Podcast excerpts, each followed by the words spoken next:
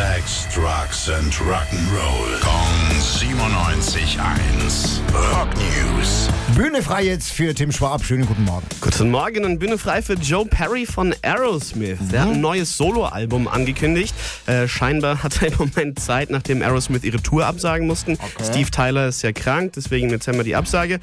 Aber als kleine positive Nachricht daraus ein neues Soloalbum. Soll heißen Switzerland Manifesto MK2. Also heißt genau wie sein letztes Soloalbum Teil 2 quasi. Den ersten Song gibt's auch schon zu hören. Heißt Fortunate One. Und als Sänger ist dabei Chris Robinson von den Black Crows. Wow. Wir hören mal rein. Okay. Ja,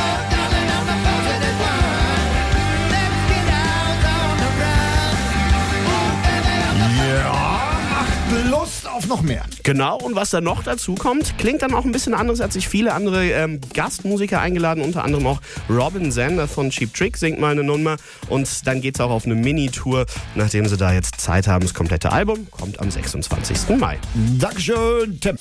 Rock News. Sex, Drugs and Rock'n'Roll. Jeden Morgen 9 um kurz vor 8 in der Billy Billmeyer Show. Gong 97.1. Frankens Classic Rock Sender.